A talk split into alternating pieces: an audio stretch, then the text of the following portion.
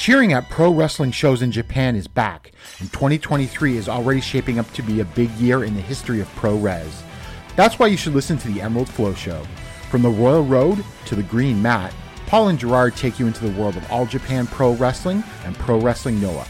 Not only do we analyze events, but we examine business, who is getting over, what angles are working or not. Occasionally, we take a look at other Japanese promotions like DDT and Zero One.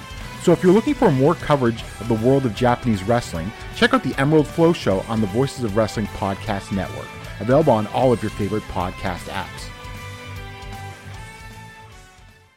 This podcast is a member of the Voices of Wrestling Podcasting Network. Visit voicesofwrestling.com to hear the rest of our great podcasts, as well as show reviews, columns, opinions, and updates across the world of wrestling.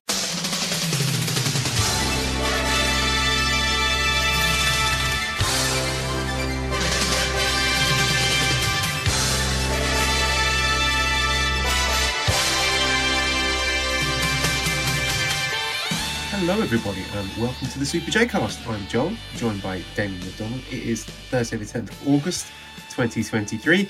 This is episode 269, a momentous episode. This, I think, this is the first podcast I've ever recorded in the UK, isn't it? Yes, I think that is correct. Um, when you uh, uh, had a little sabbatical, we uh, I had guests. So yeah, we never actually did a UK one. So here it is, momentous moment. Good old, good old UK Joel over here, back home. He's back, everyone. He is back. Yes, I'm back. Um, thank you for your patience. So the G1 recording is always a bit tricky because the shows come so thick and fast. I never know when is the right time to record, but Never good do time. it now.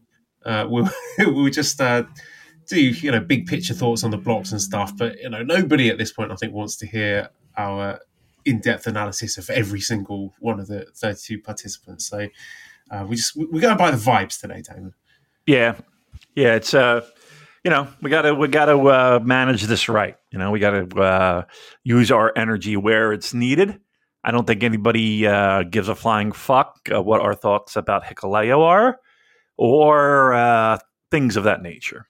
No offense to Hikuleo, of course, but uh, we're in the home stretch of a G1 that has polarized all of pro wrestling, to say the least. Yeah, I'm in my element because people are mad, people are arguing.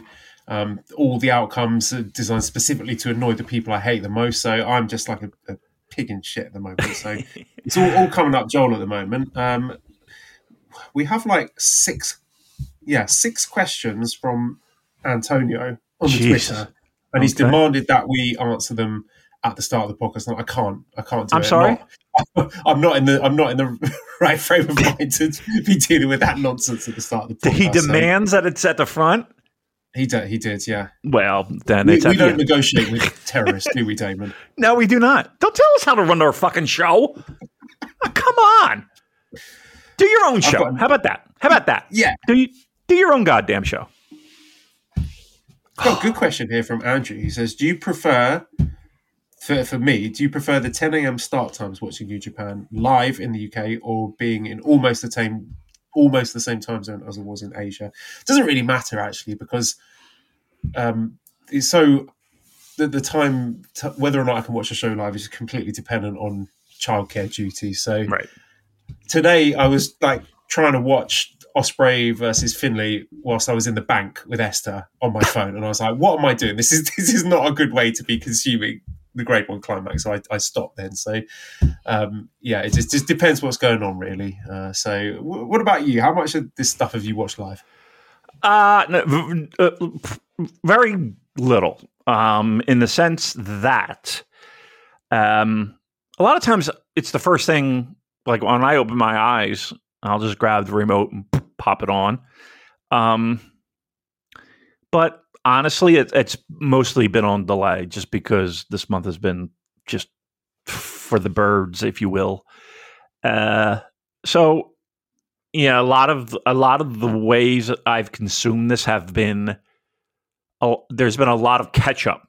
You know, it's it's like binge watch, you know, two shows or three shows. Um, yeah, but rarely do I see. Like, I'm not waking up that early, and I'm trying to f- to to get like a the schedule down for myself, and it's just I don't know, not working. Anywho, uh, but yeah, it's uh, hardly ever live in the moment, and I just try to stay away from any spoilers. But here's the thing with the spoilers too, like I don't know if it's just me reaching a certain point in my life or what it is. I, like I don't care about spoilers. Like people could tell me the, the all the results, literally everything, and I'll watch. I'm still going to watch, but like I don't know. I just kind of I don't know. I I, It's I, the I, not the destination for you. I it's just like yeah I, I i don't i don't really it's not a big deal to me anymore in the sense of having you know people spoil shit for me. Know life's too fucking short. I mean i'm gonna bitch and moan about that. Um but truth be told nobody spoiled anything. Nobody nobody has spoiled anything. I mean we get a handful of texts uh, a couple of them were in a group, and you know that's it. That's it. I mean, I can't. I can't recall a G one in modern times. You know, when you could watch these shows. You know that, that- you know. I remember UStream. I remember paying what hundred and twenty dollars for all the shows, and that was a big fucking deal like I just it, like I, th- this one just seems like zero interest from people who usually have a, lot of interest. And I will say that it feels like they're missing out on some stuff. But in other regards, I'm kind of like, okay, well, you know, they, they're finding something to do with their time that's they feels a little bit more uh, dopamine popping, if you will. Yeah, there have definitely been some interesting uh, and unusual choices, considering that this is supposed to be the G1 climax where we're back. You know, we've got the cheering crowds, all the you know the, the eyes of the lapsed fans watching again, and we're hoping New Japan put their best foot forward. I'm not saying they haven't necessarily, but there've certainly been some choices. Yeah. I mean, I think a lot of it is, you know, people being upset because they didn't book it the way that they wanted it to be booked. Um, and you know, not for nothing, that happens. Sorry, sorry, they didn't cater to you. Um, and and and that being said, um, there were some choices, as you would say. There were some choices. Um, and and we're down to four. And I think that the four that are there, I mean, the, the majority of the four, we'll say three quarters of the four, are names that you would expect to be in that mix. Um, and one who's, you know, at this point, I can't think of anyone who is more hated. So it's, you know, and and and I Well, know Chase people. Owens made the semi-finals. I think people would be happier with that than uh, than EVIL. Um, sorry for the spoilers there, but I got to be honest with you. I'm not that I'm not that upset by that. I mean, yes, yes, of course, we would all love to see the greatest possible matches we could possibly see. Yep, I would love it. Um, I don't want to say this like it's because we've seen some pretty great stuff. Uh, maybe just not in the volume that that we had hoped for, but um, I'm okay with this. You know what I mean? Like I'm I'm all right with it.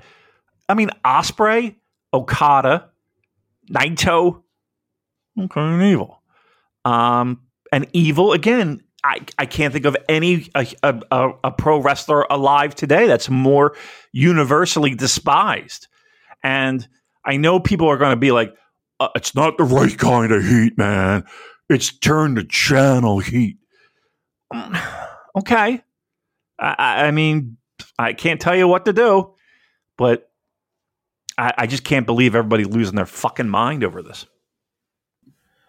Let's, let's dig into that one then. So we have a question here from um, Tarzan Boy who says, "Do you think New Japan has sacrificed quality too much in favor of storytelling this G1? Evil progressing instead of, e.g., Shingo Ishii has meant boring, lazy matches for the latter stages instead of the match of the year candidates. Feels like the work rate in New Japan is getting a bit diluted this summer. Um, I am a pervert and a contrarian, and I'm always sort of going to lean towards cheering for outcomes that are going to annoy the most number of people.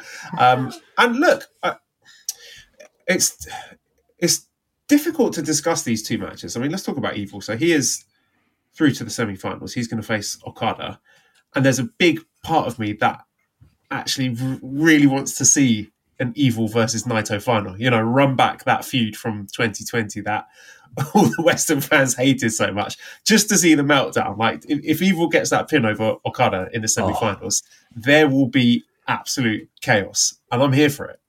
Yeah. Um. Look, I get it. I mean, I I kind of leaned the other way in the sense that, yeah, I, I I look forward to this time of year because it it's usually pretty great, right? Um, and I don't know if we're going to get that necessarily if Evil does win.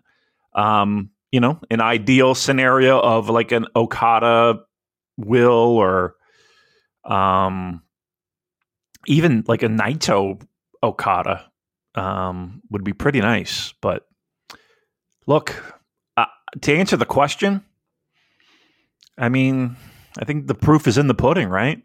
I, this is not New Japan 2020. This is not New Japan 2019. It's just not. Um, and I know that there are a lot of people that are massively disappointed with that.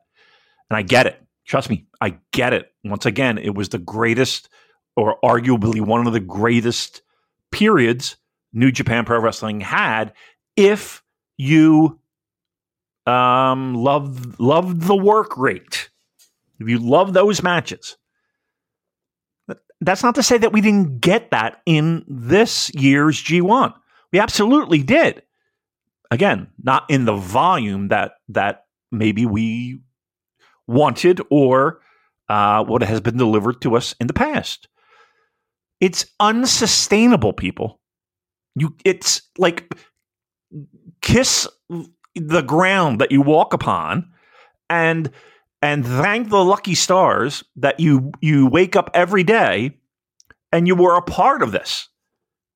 Be thankful because it's unsustainable. It's impossible every single promotion has this. They, ha- I mean, yeah, I mean, there have been numerous promotions that have just caught fire. And if you love the pro wrestling, you can go through history and be like, oh, what a great period that was, or what a great era that was. And then you could fast forward the clock and be like two years later and be like, what in the fuck happened? It's just unsustainable. Um, and to be honest, Joel, and again, not making excuses. Let's not make excuses because we've crossed that bridge. We're well past it.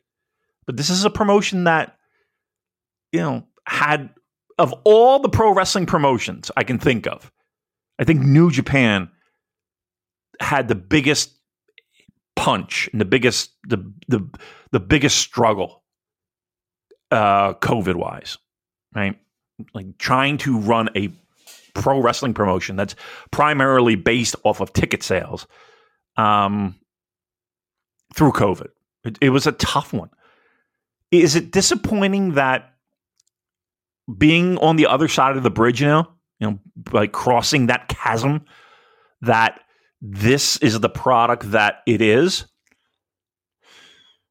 I get it because I am too. I am. I'm, I can't sit here and lie and tell you that everything is roses. It's not. But it's a different fucking New Japan Pro Wrestling.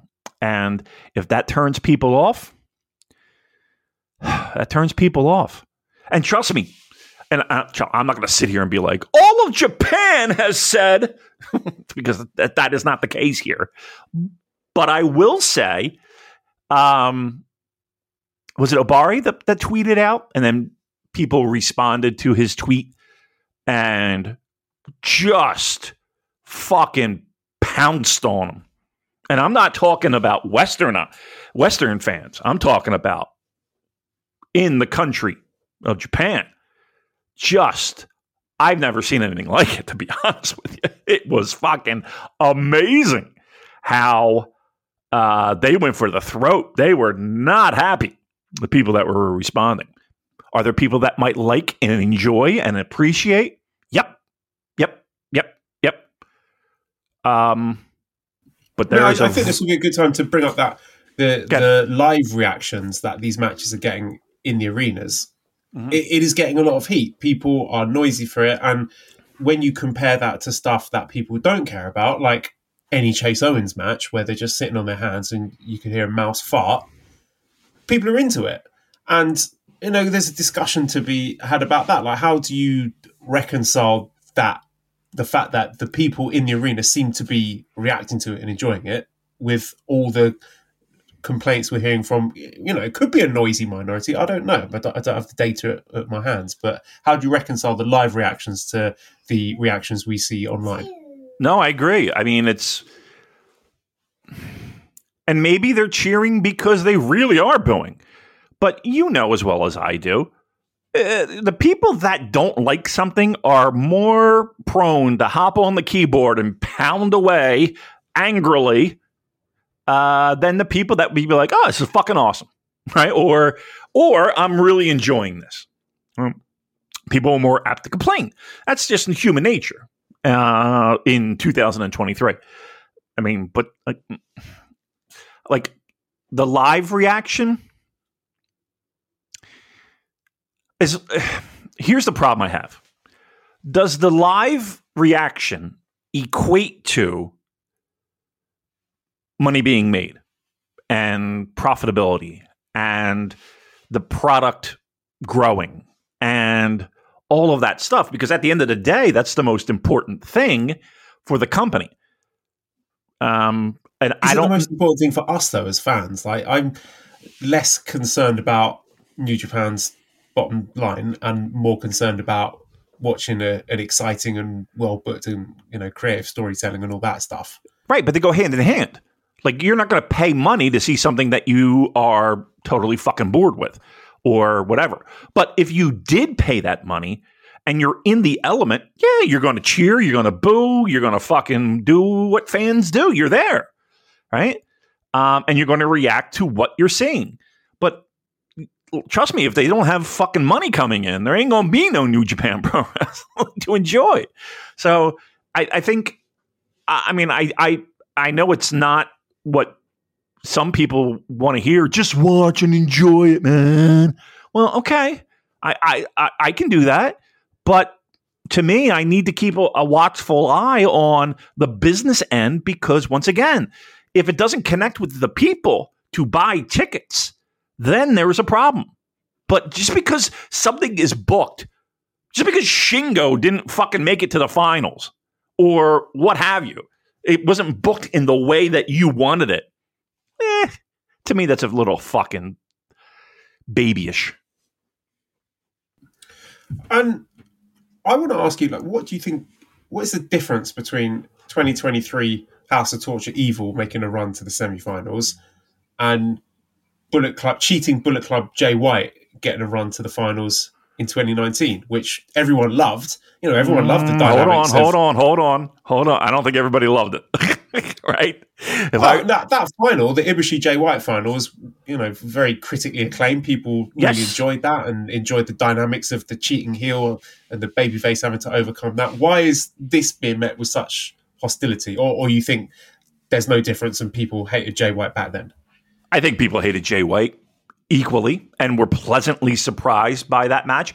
And trust me, there were people that were just like, you know, I don't necessarily agree with it, but there were people there that, that you know, even after the match was done, was just like, okay, that that was there, um, and didn't appreciate it as much as say, you know, you know, I don't want to bring Kenny Omega into the fucking conversation, but Kenny versus fucking Naito, or uh, even like something like uh, you know Tanahashi against Nakamura. Um, it's just, I think people, uh, people don't, people got into New Japan Pro Wrestling not for uh Western influenced pro wrestling, even though it's always been there, right? It's always been in the mix. But once again, if it's in the forefront, like people didn't complain about evil when he was just fucking, you know, sitting in the never six man right? People really didn't give a fuck. It was, and, and in fact, I think people started to come around and be like, appreciate the fact that this guy is just a fucking dick heel and the whole faction are just fucking dicks. The problem is, is that the, the, the, the, the prominence of evil, right? They don't mind evil being in. All right. So it's somebody who really loves comedy wrestling, right? Somebody loves the comedy because they just can't fucking get enough of it. Uh, do you think people would lose their fucking skulls if Colt Cabana was in the semifinals? If Yano was in the fucking semifinals? I think they would. Why? Because that's not what they want from this.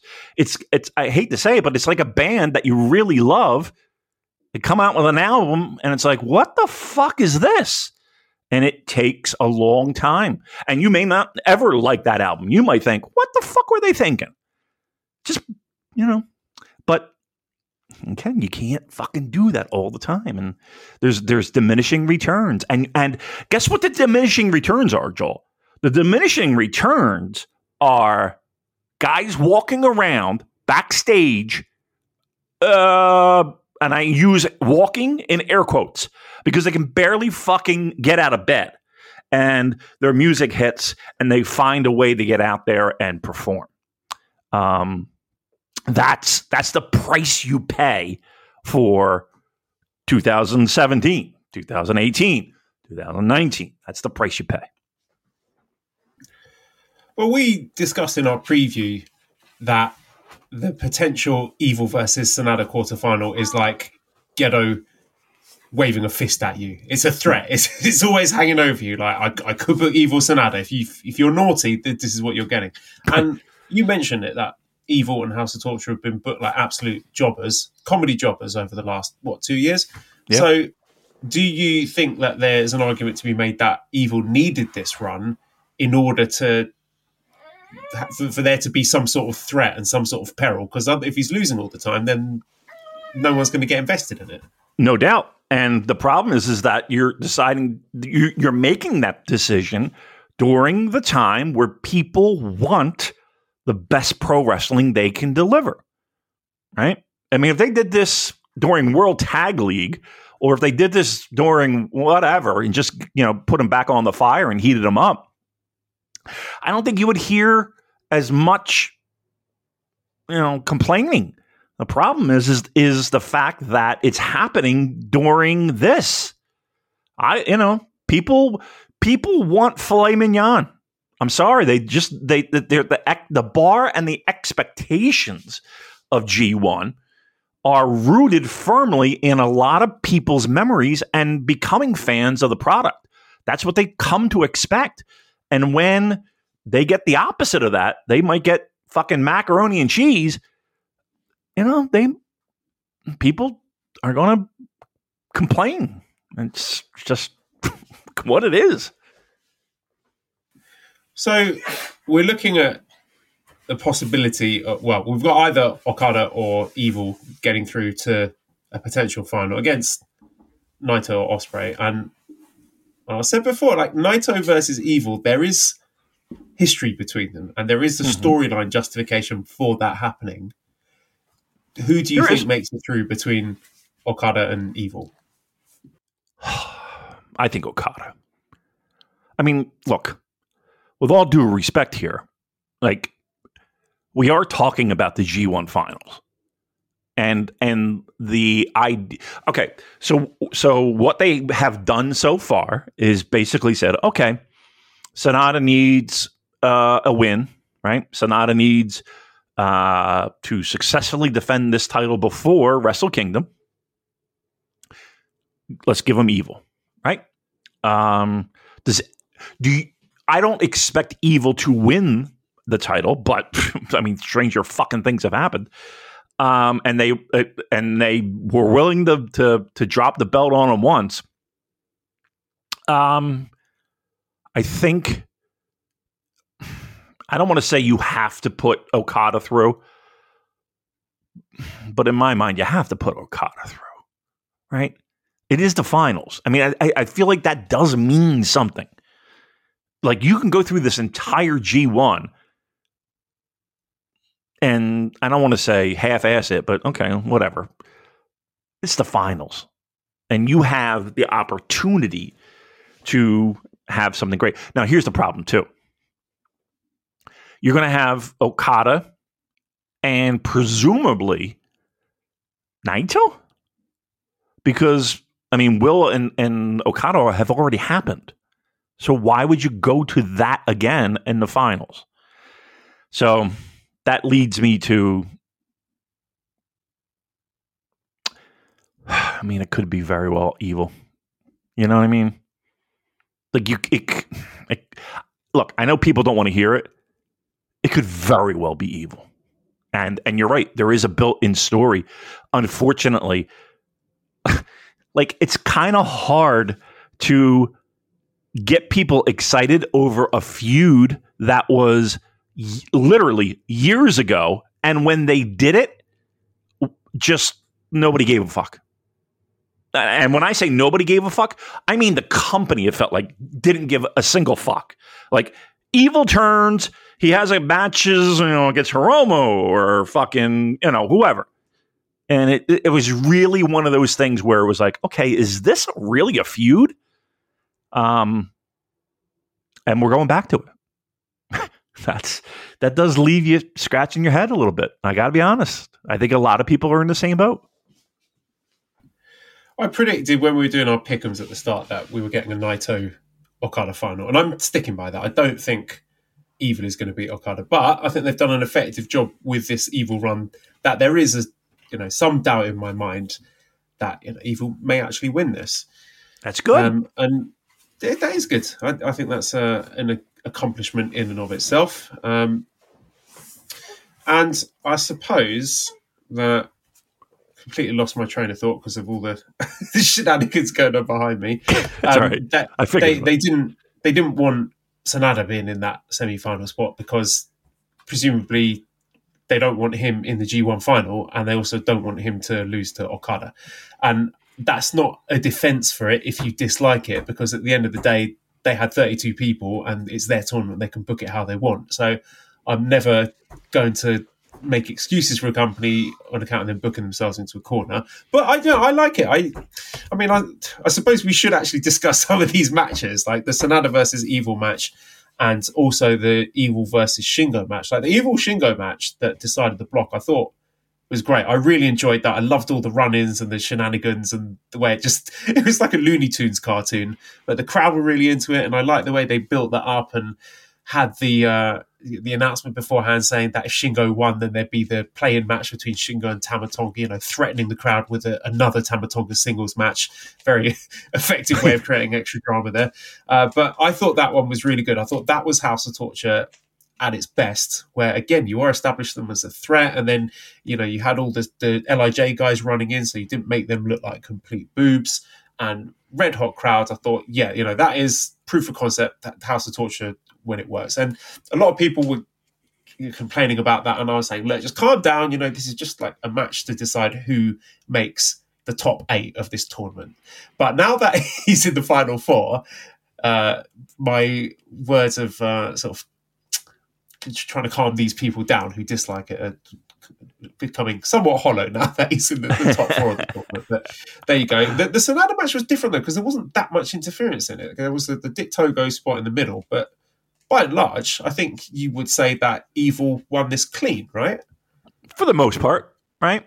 uh, for the most part. Um, I don't. I wasn't blown away by either of them. Um, truth be told, I, I n- neither of them uh, did I find like I remember watching the Sanada. No, excuse me, the uh, Shingo match, and like how it landed for you. It was pr- probably the opposite for me. Like it was probably one of those things where will they just fucking stop? Like, do we need all this? Like, I don't. I, and and it's frustrating because in like I, I trust. Look, we let me let me peel back the curtain a little bit. We do not have the best relationship with New Japan Pro Wrestling. Okay? Let's just put it out there. We don't. If we did, uh, I think that we would not be getting uh, snarky direct messages. Okay? Let's put it that way. Uh, so, with that being said, I have absolutely no stakes in this. Neither does Joe. Um, it it didn't land for me. It's not. It was not what I wanted to say, and I, I know I, I tried desperately to want it to work for me, and it just didn't. It's not what I wanted to see. Um, and and it might go back to okay, this isn't booked the way that I want. You could still could have had Evil do what he does, um, just not with the fucking. Just I don't know. I th- I think everyone loses in the end with that. Like I just feel like there's only so many times you can go to the well with that in a high profile spot and not frustrate and not disappoint people who again once again I hate to put some this this extra glitter on G1 but like I get it. I get the disappointment. If you want to do that during World Tag League, if you want to do that whatever, I just feel like this tournament is special and I hate the fact that this is a factor. I, I do. I, I'm not going to lie. Yeah, that's fair. Uh, I think my House of Torture apol- apologize, enjoy enjoyment. Huh? I've completely lost the ability to articulate myself. Yeah, that's right. It must be the jet lag. um, There it is, I'm, I'm probably in. in the, in the minority with that, uh, and I, I again, I will never be out here telling people that they're wrong for disliking it, and I completely understand the complaints. Like for me, I find it quite entertaining, and I think there is a place for it, but. Uh, I accept the concerns that maybe the semi-finals of the G1 Climax is not the place, but I'll be interested to see how that Okada match plays out because the Shingo match and the Sanada match were very different in the way they were laid out, and part of that could have been because of the the nature of the Ospreay versus Finlay match, which had a lot of interference itself, which you know Yeah. we'll discuss that soon. But I'll be curious to see if they go with one of those similar uh, blueprints for the Evil Okada match. Me too. Um, I think that's yeah. a big. I think it's. I think it's a big factor though. Like, Evil can win. I got absolutely zero problem with Evil winning. Give me a good match. Like, unfortunately, the the the interference and the nonsense does take away from my enjoyment from it. Um, like, but if Evil beats Okada clean as a sheet, eh, okay, I got. I really don't have that much of a problem with that. Um, I here's Oh, the you, thing. you want my hot take? I find all the interference and shenanigans more entertaining than evil trying to wrestle cleanly. And again, Okay. that's just me, but Yeah, I I thought mean- the Shingo match was a lot more entertaining than the Sanada match was today. I didn't think that the Sanada match was bad, but again, he was sort of channeling Lij evil, who Yeah. I just didn't really find that interesting. I hear you because he, uh, because the the issue is that I don't think anybody thinks evil as a guy who can deliver given all the opportunities that he has to be that top tier New Japan guy, right? We it's it's he's proven it time and time again that he's not. So the idea of okay, we're going to put him in this spot and and fingers crossed, please give me something good that you know we can sink our teeth into as a pro wrestling fan. Okay, he, he's never delivered, or it's been kind of delivered. But then, okay, now now the second option on the table is him and shenanigans. Okay, well, what what do you want? Do you want to be bored to death with a, you know, classic New Japan Pro Wrestling main event, or do you want something that's fast paced, uh, chaos everywhere, fucking bodies flying left and right, people going left and right? If you have ADHD, I mean, it's fucking fantastic, I'm sure. Um, by the way, I have ADHD and it's not fantastic for me, but I'm just saying. Um, you, you, but you get my point. You get my point. All right, well, maybe let's step away from Evil Fan and discuss the other semi finalist, so his opponent, uh, Kazuchika Okada, who defeated Zack Sabre Jr. today, a 21 minute match with the Rainmaker. I have less to say on that match about Okada than I do about Zack. I just want to throw flowers at Zack because I thought he was just outstanding. And the way he's developed and become more muscular, and he's really sort of roughhousing Okada in this match and had counters for all of his moves and was just basically beating him up and then got caught out in the end with the what was it called the Cobra Flosion move that I don't think Okada had last time that they faced each other. Was it in Hyper Battle last year? I want to say, um, but I thought that match was just a, a brilliant, brilliant performance from Zack Sabre Jr. and Okada. I don't really have a great deal to say about him. I think he's had an okay G1. I think out of all the wrestlers in the field, he seems to be the one who's struggled to adapt to the 20 minute time limit because he's a guy who takes a while to warm up before he, he needs that 10 minutes. Yeah, he, yeah. Yeah. He needs that extra 10 minutes. You might be right. You definitely might be right. Uh, um, well, listen, you are right about Zack, uh, who arguably is my favorite pro wrestler. Um, it, and, and, again, what he brings to the table is uncertainty. Uh, and but but the the manner in which he delivers that uncertainty um, is mesmerizing to me.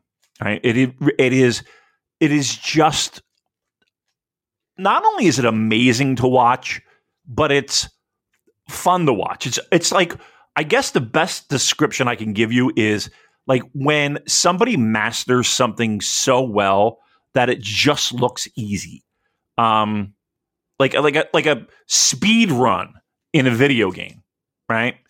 Um, like they're just going and doing it and flawlessly, and that's or like watching someone play like Guitar Hero at expert level and not missing a fucking beat. Like to me, that's just amazing um, to be in that zone, and he's that guy to me. Um, Okada,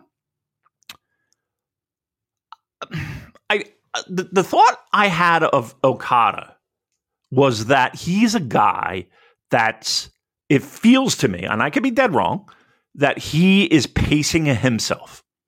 Like he's I don't think he's gone a hundred percent Okada yet. And I think that's still yet to come. Um, but that's what I feel like when I when I watched him during this tournament, and I don't know if that's necessarily a bad thing, because once again we're talking about bodies with a ton of fucking miles on it, um, and him maybe going 75, 70, 80 during these matches that okay we need to we need to have him pick up a win but is it that important that he that he tortures himself to get there, um, conserve yourself. So I, I don't necessarily have a problem with that.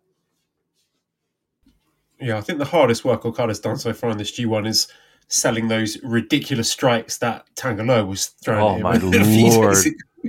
what the fuck was that, dude? Like, I, I got to address that. Like,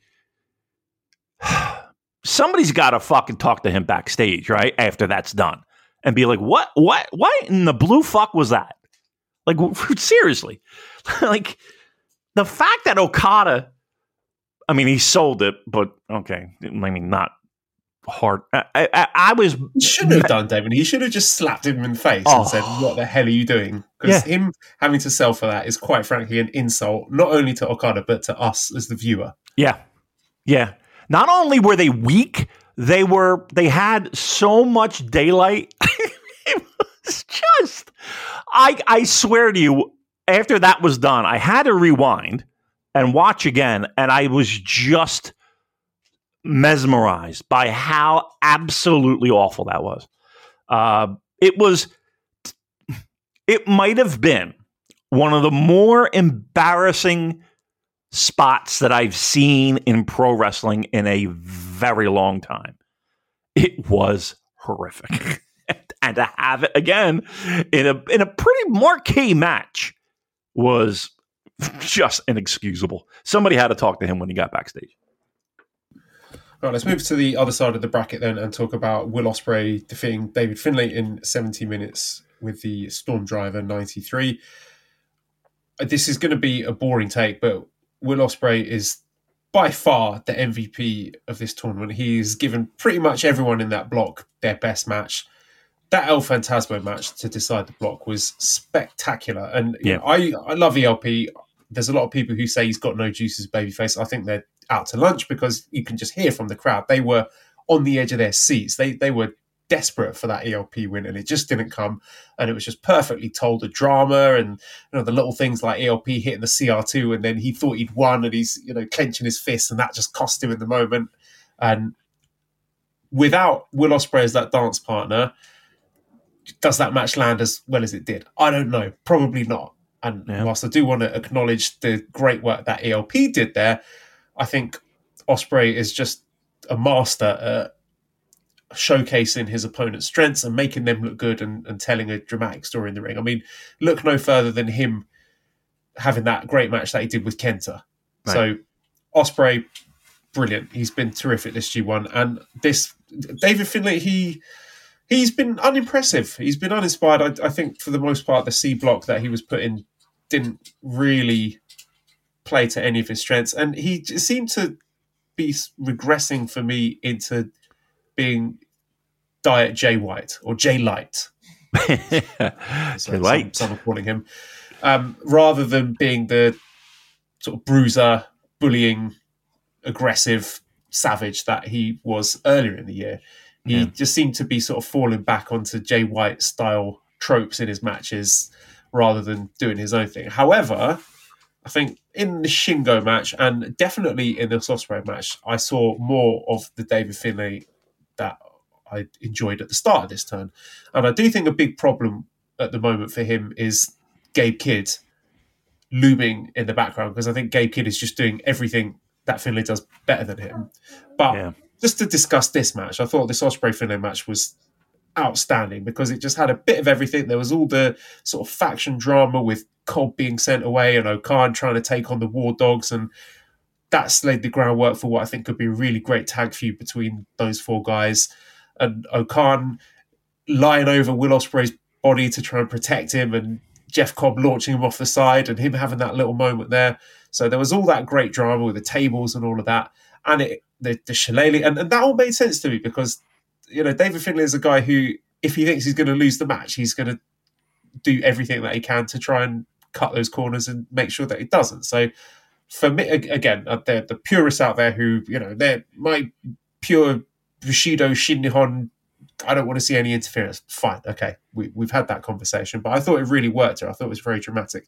Um, moreover, when they got that stuff out of the way, I thought the, the technical quality of the match was brilliant. Like some of the sequences and the exchanges down the stretch. There was one where Ospreay was coming flying in with the hidden blade, and Finlay countered it into a, a backslide Yeah. just absolutely seamlessly. I've rewatched that about three or four times just because there was no, he didn't miss a beat. It was so smooth. And so I was so impressed with that. And some of Finlay's bumps that he took, you know, absolutely flipping inside out for Ospreay strikes. just a, a tremendous wrestling match, and I thought it was brilliant. I thought th- that might be my favorite match of the tournament so far. Yeah, I mean, look, there's no question in my mind that Ospreay is an MVP uh, winner. Like, I don't think that there's anyone else that you could say that. Now, there have been, you know, guys who maybe even have outperformed what people have expected, right? I think uh, to a certain degree, Eddie Kingston might be one of those people on that list. I think Gabe Kidd, um, you know, there's a few that you can put in that list. But you're right. Every person to a wrestler who wrestled Will Ospreay had their best match. you know, um, it's it's it's crazy how good he is. Um, I think I am most disappointed in, David Finlay. and I'll tell you why. Um, I think for people who have made it out of this pandemic with, you know, rainbows in their eyes and just thinking of what can be and what could be and and the idea of pivoting to David Finlay as a, as as a you know a pretty focal point in this promotion.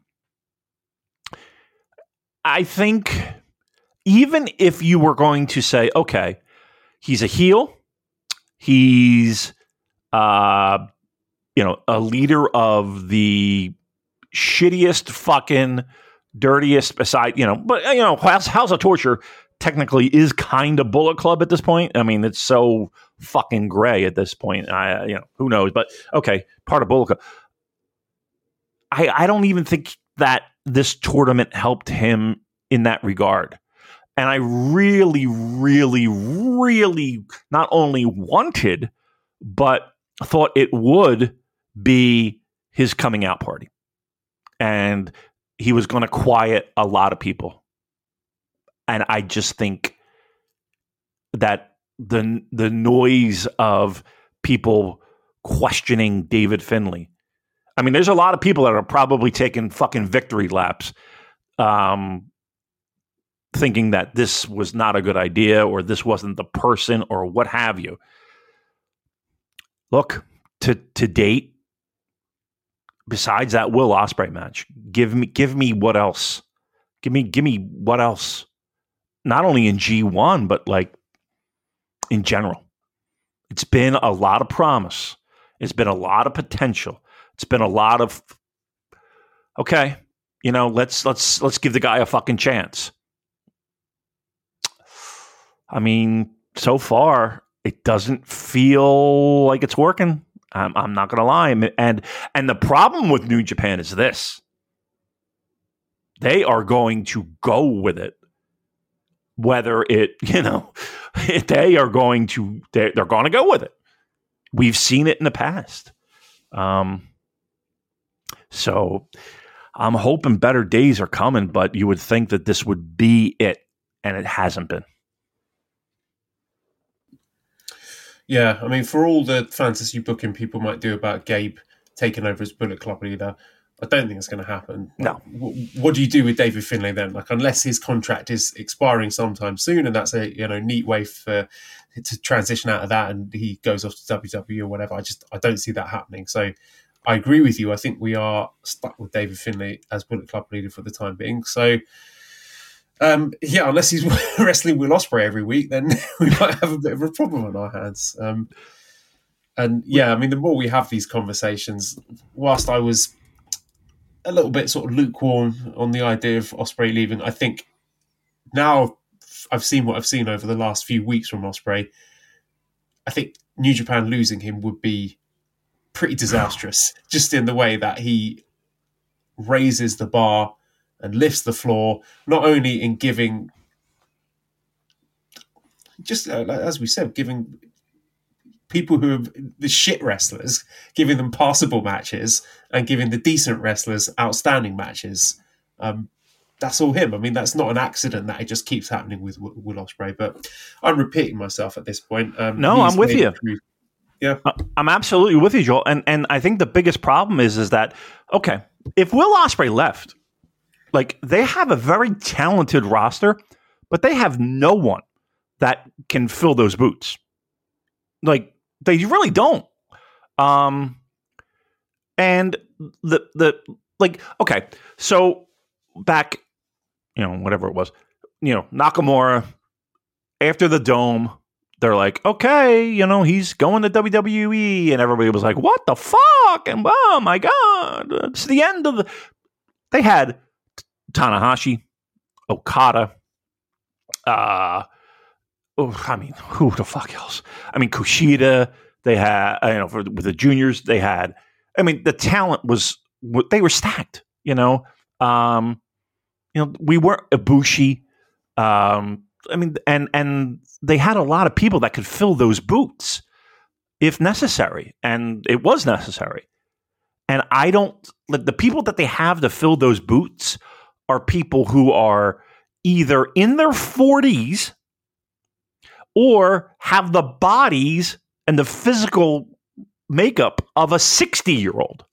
Like you can't pin that on these people. Um, and that's a one of the reasons why they are trying to make new stars. Eh, but let's be truthful here. There's nobody that can fill those boots. Um, there are plenty of really good wrestlers. Don't get me wrong. I mean, honestly, it's a it's a roster that is chock full of fucking great talent. But if you're going to sit here and tell me that Shingo is the guy, Shingo is old, people. Uh, Tanahashi obviously is old. Okada is maybe not old calendar wise, but the miles he has put on are unbelievable. Unbelievable. So, like, who do you Naito? You mean to tell me, you know, he's he's fucking broken. And and and that's not to say that he they can't deliver in a big spot occasionally, but you're gonna you're gonna hitch your wagon to that. You know, it's it's concerning. Like losing Will Ospreay would be. I'm not going to say the fucking company is going to, you know, by any stretch, but it's going to be noticeable. Trust me, it's going to be fucking noticeable. And not for nothing, yeah, can I say something? There's so much heavy lifting and making a lot of guys look better than they actually are. And that's fine to do, but right when it comes down to it, I mean, I'm going to be very truthful. I think that's reason number one why you people are a little disappointed in what the, the output is in G1. And and it might be a company wide thing to say, hey, you know what, guys? we might need to just tone it down on nights five, six, and seven, and then you know up we go. It, it quite possibly could be the case, um, but it also could possibly be the case that as good as those people are, there is a wide gap between those people and the people that are head and shoulders the top dogs in the company. And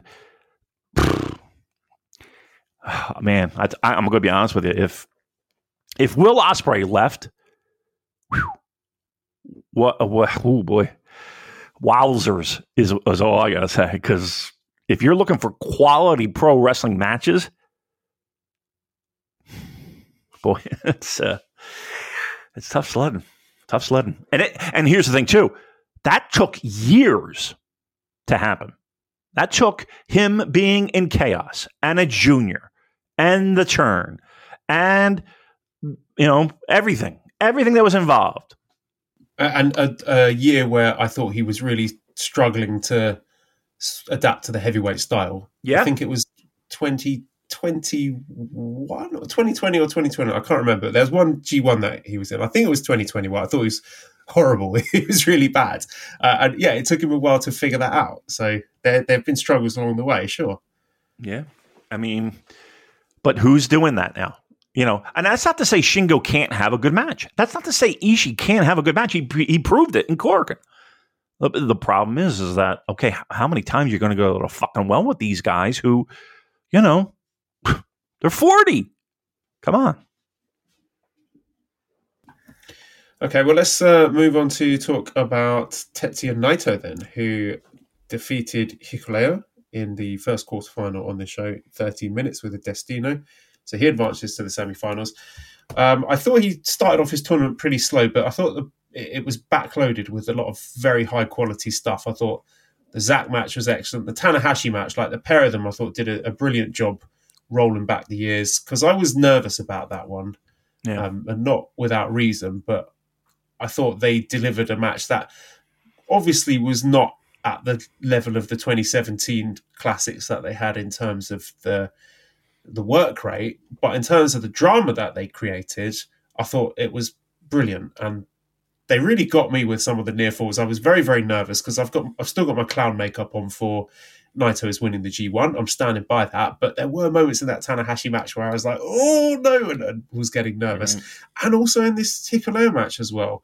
Um, so I think, yeah, Naito has been performing very well in the last three matches that he's had. I'll, I'll talk about Hikuleo in a bit, but um, how have you enjoyed Naito in his last few matches? Do you expect him to beat Ospreay and make his way to the final? Because I do. I don't think you can have him lose to Ospreay again because he's lost the previous two matches to Ospreay.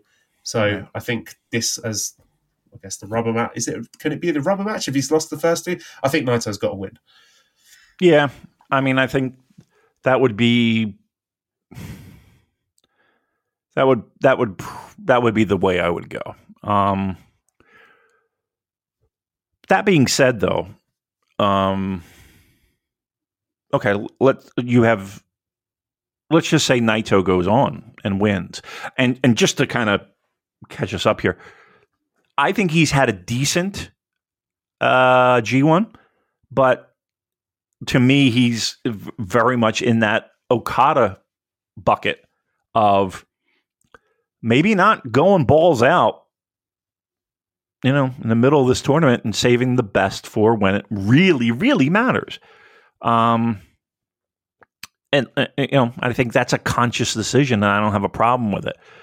Um, if Naito beats Will and it's i mean do, if all right let's give the two scenarios.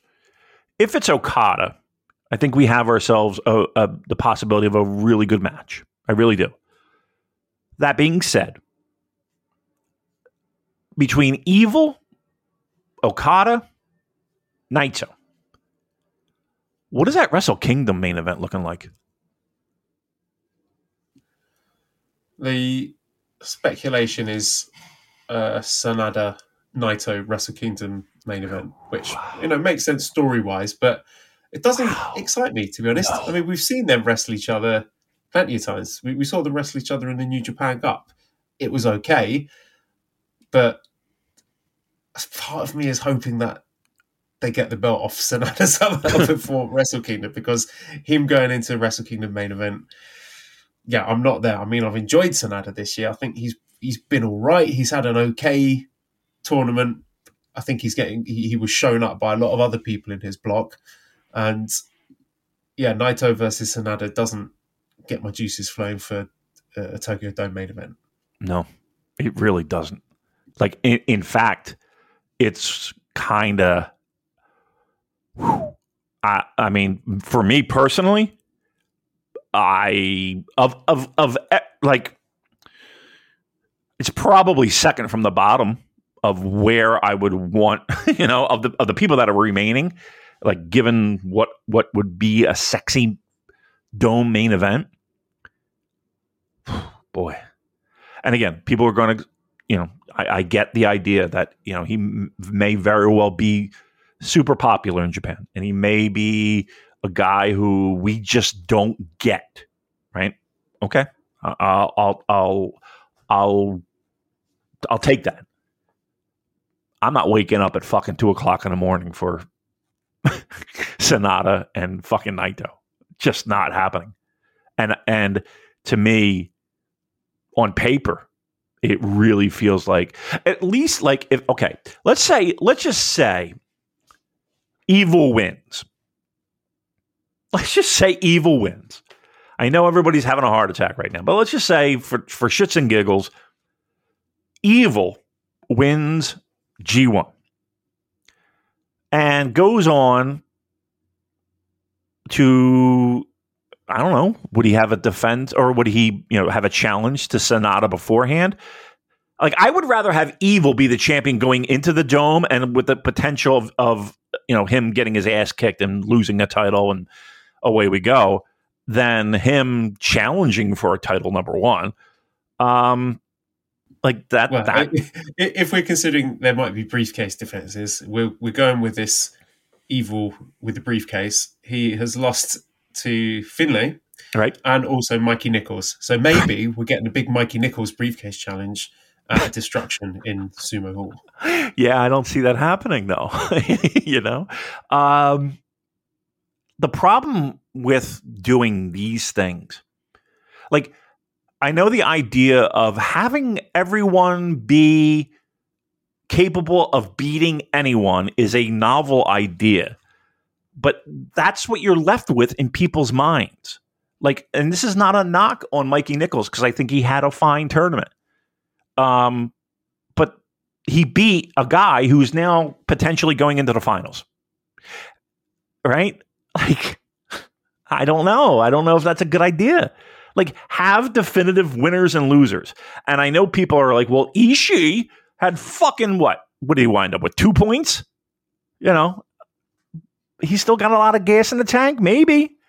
I mean, you know, against Eddie Kingston, he certainly did. Um, that I guess that's where a lot of people have the challenge right now. Uh, my biggest concern is the sexiest possible matchup is Will and Okada. And we've already seen that multiple times. Like, give me the like give me the match. Give me the headline match that's supposed to give everyone a fucking boner. It, eh, eh, to me, it's not there yet. And you would think it would be by the time they're handing out trophies and flags and streamers are popping. Yeah, I mean, Naito Sanada is looking like the most obvious choice at this point, and I think the matches below that would have to do a lot of heavy lifting in terms of carrying interest, particularly Western fan interest. Not that they need to book it to the taste of Western fans, but you know, you'd expect to see, I don't know, an Okada Danielson rematch or Ospreay against, I don't know, maybe Kenny Omega again. Not that I particularly want to see it. I think they're done, but um, you know, something something like that, something with a bit more juice. So uh but yeah, Tetsuya Naito is winning the G1. Okay, uh, next, uh, Hikuleo.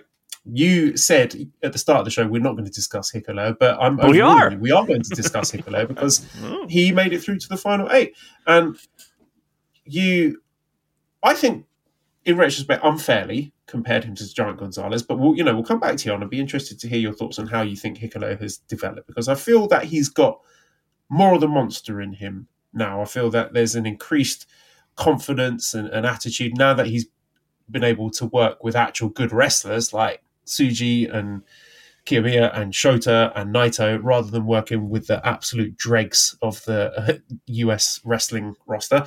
Um, but just even the little things like the little roars and growls that he's doing at key moments in the match and the way he's been booked more strongly now. He's like the musketeer killer, the way that his tournament was backloaded with those wins coming at the end. And I feel he's proved a lot of doubters wrong because I've talked about the crispness of his strikes and the, the slams, the velocity of his slams in particular. But I think his his pacing, his sense of acceleration is very good. He's building together little signature sequences where like he's manhandling his opponents and asserting that that physical dominance that we wanted to see in a more impactful way than he had been doing before. And also I think working a, a really nice variety of creative and, and, well executed counters like, you know, choke slams coming out of nowhere and last ride power bombs and things like that. I mean, I still think he's a bit too versatile for his own good because he he bumps extremely well for a big man. And I think mm-hmm maybe his opponents are underselling their ability to lift him. Shota did that really well, but I've not seen other people doing it. They should sell more of a sense of a struggle. But he's finding his lane. He's finding opponents who can play to his strengths. I think he needs to get a heater to speak for him because his promos are still awful. But the crowd are getting into him, and, and I'm I've been the, the Hikuleo cheerleader. Like no one has been singing his praises more than me. But even I am surprised that he made it through. I was caught off guard by that. It's not what I would have chosen, and I get that. Seeing as the, the whoever came second in that block was going to get eliminated by Naito anyway, that they I figure they wouldn't have wanted that to be Shota. They wouldn't didn't want Shota Umino to lose to Naito again after he lost to him earlier in the year. But you know, I thought there would have been value in having Shota having another Naito match where he loses, you know, even more narrowly and set up Naito as the big sort of hurdle for him. But obviously, they see a lot of upside in Hikuleo, as I do. I think with the right booking, as he's received recently, then he could be the next Fale. And obviously, he works a very different style to Fale and projects a different energy. But it seems to me that that could be the function that he serves on the roster. Okay. I, I've been hearing could be for since fucking Don Callis was a color guy. You know, like uh, like when does the potential turn into the like when does the promise turn into the reality? Um, well, I think this is it now. Like, I don't think he's going to this is it. any more dramatic improvement because he's what? He's 31 he's not a young man. No. And th- yeah so what are your thoughts on the last few matches that you've had? Have, have you been more impressed by him or you think is there's not much value there? I mean, I hate to be negative, Ned, but if that's if this is it, like if you're telling me that this is this is it, um, I I, I don't I don't think the the juice is worth the squeeze. I I don't. Um, I think there are maybe not within this promotion, but like I don't know like to me, he's he's not even in my top thirty big men. you know, um, like I'm just, and I say that of all time, and, and maybe that's very unfair, but like, would you consider him in the same breath as some of the the monsters of pro wrestling? Like I I I don't. So like if that's if this is the ceiling and and the investment is you know this is the payoff like are we really going to do fucking cartwheels here over Hikuleo? because i don't know i mean to me it's that's a spot that i don't know i would think it would be pretty valuable and i don't know if that's the best fit and like are we just shoehorning him in because of potential you're right. He's 30 something years old. Like, okay, this is not a 21 year old. Where, where, where, where are we going with this? If again, would you put a title on him? Are you putting like, uh, are you putting the U.S. title on him? Uh, no, I wouldn't. Right. I think a strong title, never title would, would, be the level for him. Okay. So this is he's the monster of your he's promotion. He's a hurdle for the the other guys, you know, like the, your musketeers to overcome. Mm, okay. I mean, yes, that's that. I mean, that's what he'll be. But like, all right, let's put it this way: peak Fale, peak Fale, or Hikuleo. Uh, uh, peak Fale because I yes. thought you know the way Fale projects himself that that Fale had that monstrous aura about him that mm-hmm. Hikuleo does not have. Yet it could come. How? Maybe not. Again, I, I, don't. I don't want to deal in what if maybes with you. I just. I don't. I don't You're look, not buying them. I'm not going to buy them because I, here's a problem. Like I've I've been waiting and waiting and waiting and waiting and waiting. Uh, he's got all the physical things that you would think would be like, wow, this guy is awful, awfully impressive. I mean, he's not even he's not even in the ballpark of Fale. How about that? He's not even in the fucking ballpark of Fale. Do you think it is necessary for New Japan to have a big guy on their roster? No, no, it's not. It's not like a requirement, but that's what he has to be. I mean, he's not going to be fucking Tiger Mask, is he? I mean, he's he's. I mean, physically, he's just um, you know, a monster. Except he's the friendliest looking monster. He's the fucking guy from from Bugs Bunny. You know, the, the orange guy. The, you know. That's who he I is. don't know if that's a more hurtful comparison than the Giant Gonzalez. He's just actually taking this guy to the woodshed. You know, I'm not though. But that's what he. But like, I'm. I I can't dance around anymore. I can't wait anymore. Like, come on, we shit or get off the fucking pot. And has he has he improved this G1? Sure, sure, but he's nowhere nowhere where we where we need him. Like like if we're gonna have a monster, we've got the fucking Jolly Green Giant. That's what we got. We do not have a monster by any stretch of the imagination. Well, um, let's then sort of give big picture thoughts on other entrants in the G1 as it comes to a close. I think looking at Block A, we have to discuss the elephant in the room, which is the booking of Kaito Kiyomiya, which Yeah. is a massive victory lap for us because we told you from day one, Yeah. before the bell had even rung at this tournament, that he wasn't making out of that block. While everyone else with a podcast out in the streets, fancy booking wins over Okada and runs to the final. We looked at the facts, you know, the historical precedent for how New Japan treat their domestic partners, and Kaito got absolutely big lead here. I mean, he beat, he had two wins. He beat Chase Owens and Tsuji. He Yeah. finished sixth, Damon. We were the most sensible and realistic people in the room on his chances. And yet they somehow even managed to fall below that because at least we were speculating he might get a Sanada title shot out of it. And I certainly wasn't expecting him to finish sixth. And look, this is not even a reflection on his skills as a wrestler because No. I think the fans love him. I think he's been really good in this tournament. He works a body part really well. You know, maybe he should have worked heel in the tournament as an outsider, but I, I'm kind of glad he didn't. I think he's a natural. He's, he's got all the tools. But until I start seeing hard evidence that he is the push commodity th- then the booking doesn't lie. You know, Pro Wrestling Noah allowed this to happen, and on current evidence, neither they nor New Japan see him as any sort of ace the the way that a lot of fans do. There, there's a massive disconnect there between how the companies perceive him and how fans perceived him prior to this tournament. And uh, yeah, most importantly, we were right. Well, yeah. I mean, and and here's the thing too. Every match of his, like I've enjoyed. I I I absolutely, and I've said it before that having Noah participants in G1 always fucking lands with me. Always. Like I I enjoy the style. I enjoy the, like all of it uh, of when they are in G1. That being said, from a booking, you know, kayfabe pro wrestling fandom point of view, yeah, he looks like a fucking geek. Like, sorry, and and and the proof is in the pudding of where he has landed in this tournament.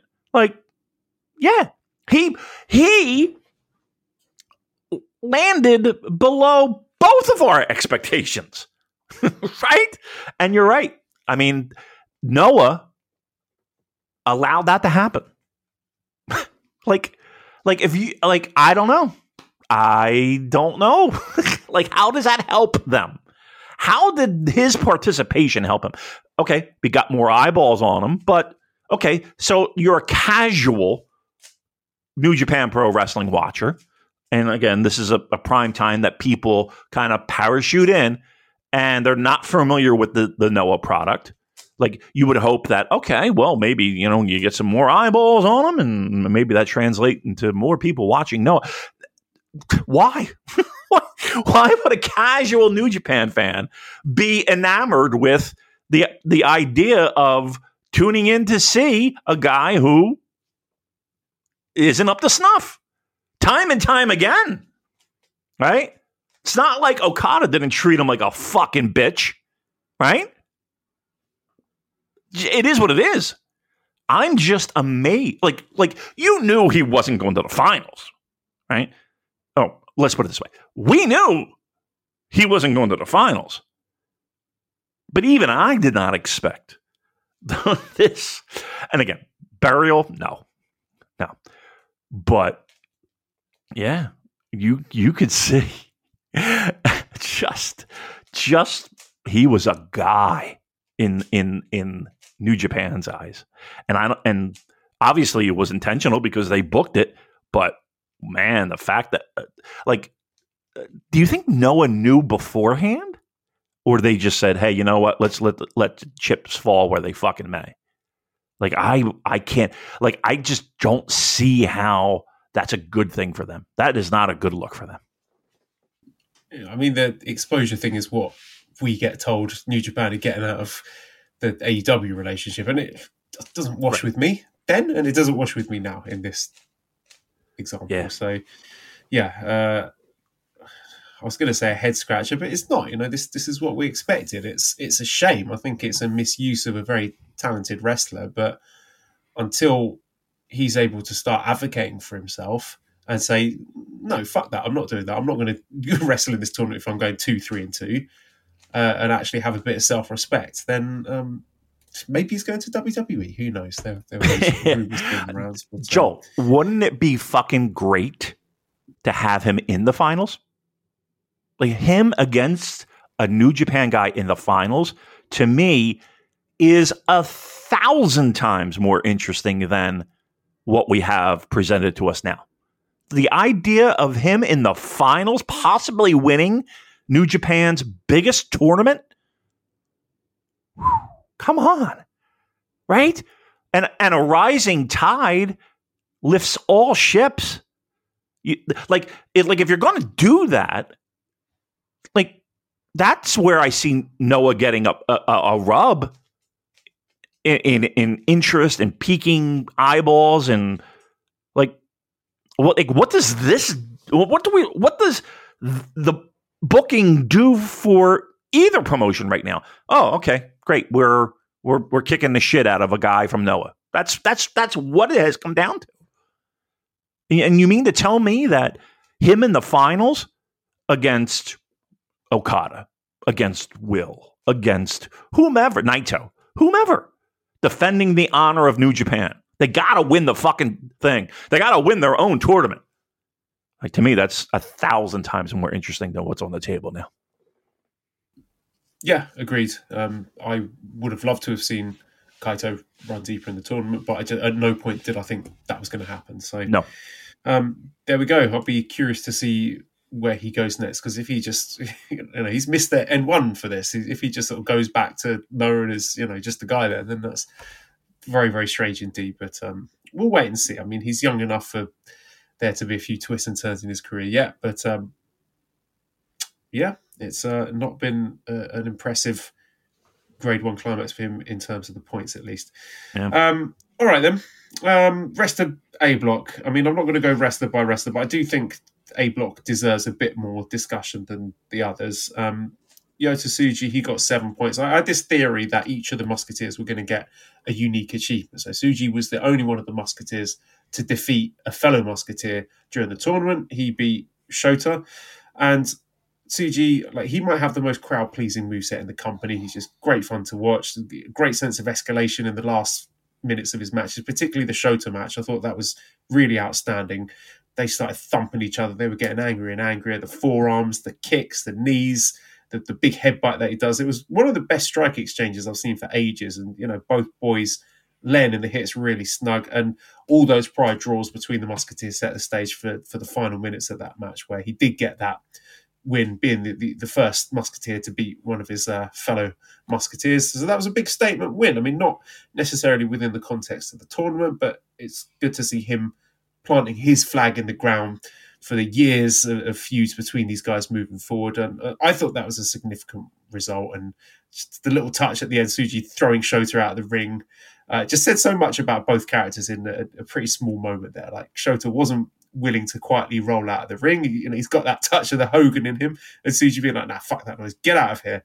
So it was just a, a wonderful glimpse into the future with two really talented guys progressing exactly as they should in, in a, a match that honestly you could really see as a future IWGP title match in some kind of dome top structure in the future. I, I also really enjoyed the use of his twin brother who is also called Shota, uh, against Gabe Kidd. That was a really good payoff to the tournament. Long story they had of um, Gabe jumping his opponents. Um, Ren had six points. He he got better in the end. I thought the Kaito match was really good. I think that's where he sort of found his confidence. He found a bit more of that dog in him. So that's he's moving in the right direction there. How much of that we attribute to Kaito being a, a very good wrestler who's good at showcasing his opponent's strengths, that remains to be seen. Um, Shota also got six points, uh, and I feel yeah he's come on leaps and bounds during this tournament. You know, seeing that that fire and passion and energy in him, he's you know stomping and yelling at his opponents like a, a, a an angry school prefect berating a, a, defiant student. I, I think Shota is well on his way to future ace. He seems to just have that that Tanahashi vibe about him. He's putting it all together right before our eyes. Um, and I would say, along with Gabe Kidd, he he probably benefited the most from the A block Shark Tank because it seems to me that Shota's taken that Musketeers' responsibility. He's taken that ball. He's he's running with it, and yeah, I'm honestly surprised he didn't make it out the block. I thought he he would have been my pick to get through. Um, just the other person worth discussing is Gabe Kids because yeah, he had five points, but I mean, some of the stuff that he comes out with, like, what he says, a quote here. Uh, brought to the care home, drop kick your nan out of a wheelchair while she's watching Judge Rinder. And then the, in the Tsuji match, when he's got the two Tsujis there, and he says, "Fuck you, Tsuji, Sush there, "Fuck you, Tsuji. Like genuinely funny there, right? He's got good, good comedic chops there. Um, him tearing up the arena because he was forced to enter first against Sanada. He, he's just a, a fantastically entertaining man to watch, but also extremely frightening. Like he he embodies all the the madness and macabre of a Saturday night in a Wetherspoons pub. Like he's the guy who gets absolutely wankered and then headbutts a window to show everyone how tough he is and then spends the night in A&E. I love him, David. I love Gabe so much. His his shit housing during the down periods of his matches puts a big smile on my face. He's getting really good crowd heat. I think he's a brilliant foil for the baby faces, particularly the Musketeers. You know, he's come up with a dojo with these guys. He spent time in the UK with them. He's, I think, he's a massive part of their future. I think his anger and his energy plays off of their styles really well. I think his striking is exceptional. His moves all look like they hurt. And to me, this is the real successor to Suzuki's and Shibatas. He's the reason why guys like Finlay and Ren should be sweating right now because Gabe's eating their lunches and even cheats really well in the matches. And I told yeah. man, I told man before the tournament even started, this guy's the truth. He's the truth. You take that image of Gabe holding that IWGP title at the start of the Sanada match, file that away for later because one day. Well, don't put it online. With his don't, talent. Don't, don't put it online because because it'll get blocked. No, no, but, that yeah. got copyright strike. That's that's right. gone. So don't try and look for that. But when that when his push starts to align with his talent, that is going to be a great day. He he is.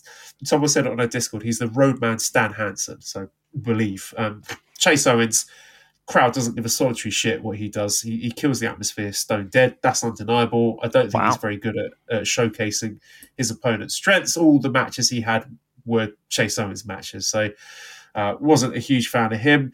Uh, yeah, so anyone f- or any matches from A Block, the, the, guys we've not discussed yet, you would like well, to throw some flowers or some poo poo at?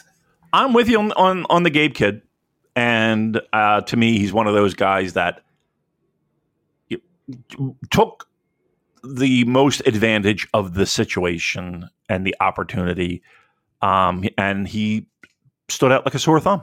Like he, like, like he's one of those guys that people have talked about and has gotten buzz. And yeah, like coming out of G1, like that list is somewhat short. And he's right there at the top absolutely right there at the top. And when you think about like the the challenges that he's come out of, you know, he's had some fucking tough months. You know, he you know, he was one of those guys where I was begging to get off of social media. because it was just not somewhere he needed to be, uh, given the circumstances of his life. Uh, and cutting that promo in Philadelphia in the ring. Look, he's come from a fucking dark place to make the most of his opportunity. So if there's a if there's one story coming out of G1, it's him. And uh, look, I couldn't be happier for the guy. Couldn't be happier for the guy. Um, and hopefully he. Here's what I hope. I hope that there was a moment where he's in his hotel room and he is lying in his bed, and maybe he has a strong zero with him, maybe an onigiri, maybe uh, some sweet treat, and he just takes a moment to recognize that. I, I hope he's had an opportunity to do that because um, it's well earned.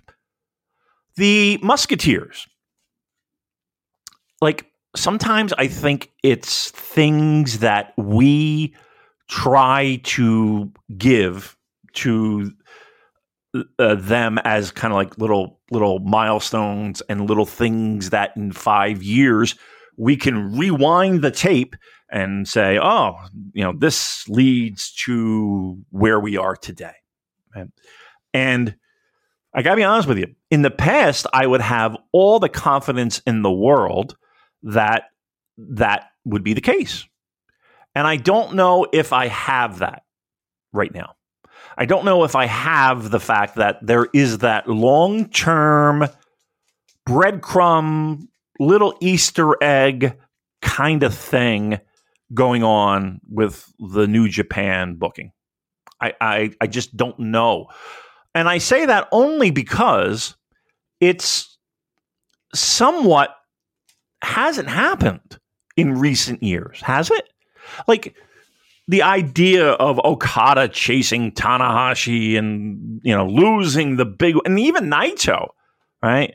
You know, finally getting that fucking chance and finally making the most of that opportunity in front of like like like those things and again we still have time obviously to uh, build that that story on the foundation that we have right now.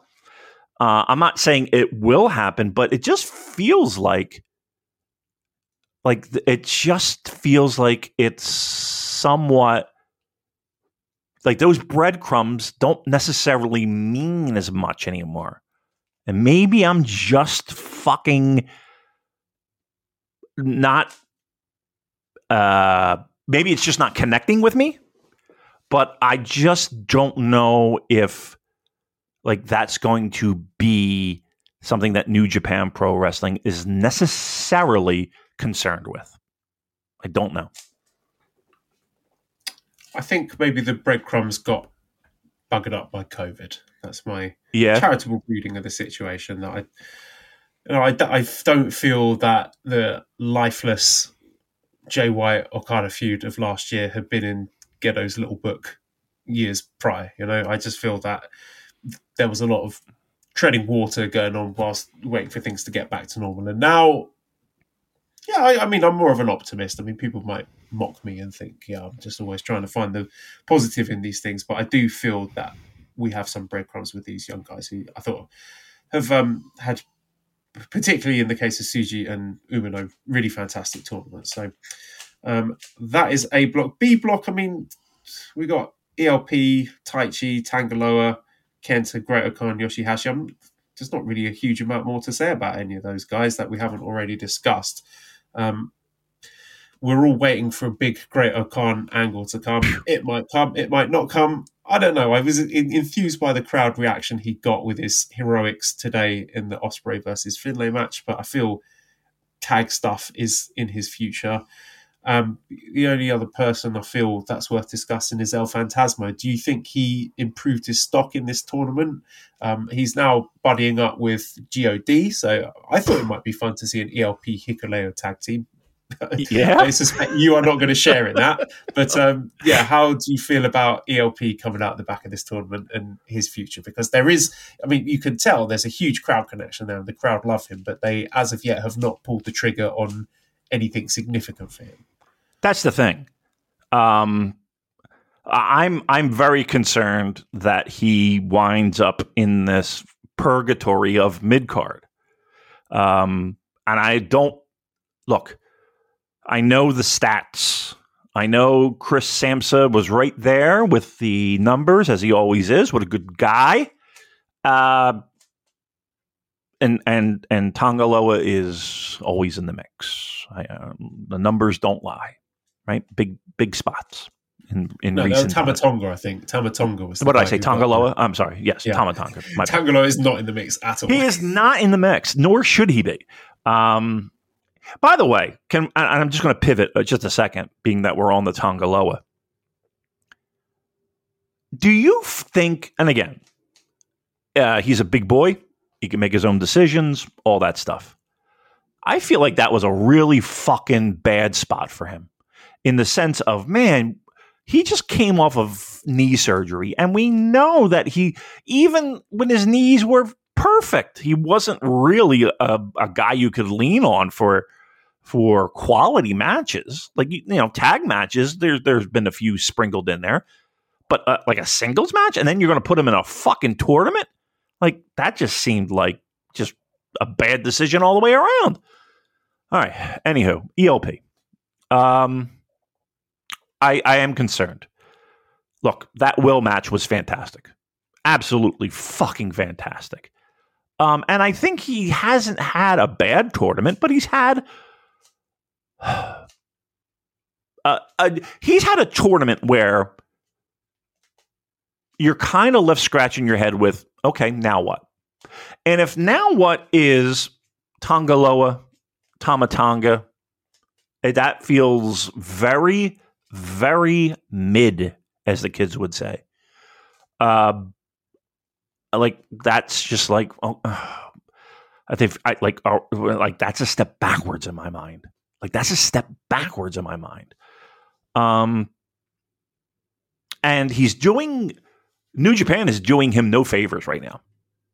you know what I mean? Like it just doesn't feel like they're doing him any favors right now. Uh, I don't know. I don't know what you do. I don't know what you do, and I don't and I don't know why. It's this I like. I I, I want to say we take one step forward and two steps back, and it feels like it's that way with so many fucking guys right now. And I just I don't know. I, I, I look. I have concerns, man. I'm not going to lie. I have concerns, and I have more concerns with the idea or even just the thought of guys like Ospreay not being there, and even the ELP not being there. Like, like, do something with the fucking guy, will you please? Um, and I just, I don't know, I don't know. Maybe, maybe I'm, maybe I'm just fucking negative Ned right now. But boy, I, I just feel like a lot of a lot of treading water is going on and and which has me perplexed because you would think like what the fuck else are you doing during covid? Okay. I understand treading water there. I get it. But we are well past that. And like what were you doing the whole fucking time you know what i mean like i understand injuries and contracts and people coming and people go i i, under, I understand that but where's the creativity? Where's let me take that back because there was creativity in 2023, Joe. Where's that momentum? Where is that? I don't know. We're com- I don't know. I, I you come out of look the biggest thing that people have to look forward to. It feels like is yet another Will Kenny match. And I'm not shitting on that because the matches are great, but we're relying on a guy who's not even full time New Japan Pro Wrestling and a guy who, you know, we don't really quite know right now what's the future holding. That's what people are hanging their hats on. And the idea of these young lions that are have graduated and are being anointed as the new generation that's going to lift New Japan in the years to come. And while on paper it does seem like, you know, we're in good shape, it's there's a lot of uncertainty there. There's a lot of uncertainty there, Joel. And right now I'm I'm not I'm not a thousand percent convinced.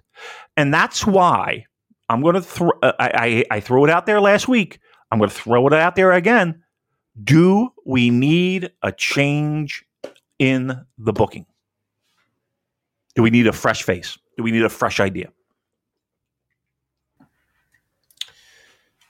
Mm, I want to see more from what happens with this new crop of, I say youngsters, but you know, Shota, Tsuji, Gabe. I want to see what they do with you when he comes back. I want to see what happens with um, Oiwa and Fujita and Oleg because I think that is where my interest lies. I mean, what happens with ELP over the next 18 months? Like, whatever. I would like him to get a push, but if he doesn't get pushed, it's not the end of the world. You know, he is just a small piece in the New Japan jigsaw. He's not a major player. So that is not something that I would be hitting the alarm bells on. But I do take your point that you are noticing this being a pattern of what would you say malpractice with certain members of the roster? No doubt. And and I'll go so far as to say this. Give me evidence that Gedo, and and we'll just leave him as the whole of the booking committee, is uh, can work with talent that might not be as gr- like okay let's let's be honest here. He was handed a a situation where he had a roster full of generational generational talent and turned it to gold right can he do that same thing with talent that might not be generational like, does he have a great track record of developing talent to be that? Was Jay White that? I, I would I would question that, right? Who else? Who else is a guy that wasn't already really good when he took over? Right? Well, it's not his job to make the wrestlers improve. That's their job to get better. It's his job to book interesting storylines and long term feuds with them. Okay, fair enough. But but but it's it is also his job to put them in positions to do that. Right? Like who else? I mean, look, a Gabe Kidd situation is only going to take you so far, right? Like you need help from the promotion to fucking put you in positions to be to take that next level. Like Gabe's doing it on his fucking own to a large degree. Right? You're not going to give it any, any, credit for the rise of Will Ospreay for that? Okay. Okay. Uh, yes, I'll, I'll give him credit for that. But like to me, that's that's one of those cases where, like, how do you not? right? Like, how do you how do you not do that? Now, all right. So, who are the guys that you think are getting underutilized that you would like to see put more prominently? It's the choices that he has made in in in the okay. Let's let's lay it out. How about Great-O-Khan? Do you think Great yep. O-Khan has been absolutely undervalued? Yes. Okay. And How I, about? Yeah, I, I, think there's been a, a, lot of wasted. Like I've mentioned before, the Jay White versus Okada feud of last year. I think that was a waste, seeing as Jay White left the company. That is six months or so that you could have easily spent on someone who was actually going to stay with the company in building them. You know, Okay. just for the sake of argument, let's say it was a, a surprise Great O-Khan title win, and it was Great O-Khan who went on the dominant run through the, the back half of 2022 and then lost the title at Okada to 2023. And I'm not saying that that's what should have happened, but yeah, I agree with you that that might have been a, a, a better spot that you could have used on someone who's actually going to stick around with New Japan. Okay. How about SHO and or YOH? Um, YOH, I think is fine. I Really? I don't. Yeah, yeah. I I think he is where he should be given his output. He's getting better, but I've not seen enough from him consistently to think, yeah, this guy should be junior ace. Uh, SHO, yeah, what is happening with SHO is very bizarre, and you know we've seen that he is capable of being a very talented and dynamic singles wrestler. I'm not saying that I necessarily want him to go back to his mini Shingo routine, but um, I'm not sure what he's doing now. Whilst he is very funny and entertaining, I'm not sure that that is the most efficient use of his skill set. Okay. How about ELP? Uh, yeah, I'd like to see more from ELP, but I, I was wondering if I was in the minority there because I just it seemed that other people are not as uh, enthusiastic about him as I am. But Okay. we're on the same page. Yep. How about Kushida? Um, no, I'm okay with Kushida's spot at the moment. I mean, Really? He has a Yeah. spot? He's in the dojo. He's a teacher now. Oh, okay. All right. All right. You you don't you don't want to see him in the ring? I do. I mean, I think there's a spot for him, but I don't think there's anything that could be done with Kushida that would make me think, oh, wow, yes, excited to see Kushida. I, I think the division's moved on from him. Okay. But when when he was signed, I think people were very excited at the prospect of him returning to New Japan. Right? No? Um, I think a lot of that was fantasy booking. I mean, True. maybe we were guilty of it as well, but I don't think there was any point where I thought, yeah, he's definitely going to be turning heel and joining Bullet Club or whatever. Okay. He might not Um, be interested in doing that, to be fair. He might just be cool with just coming in for the occasional tour and spending most of his time in Florida with his family. I mean, that sounds like a better life to me, to be honest with you, right?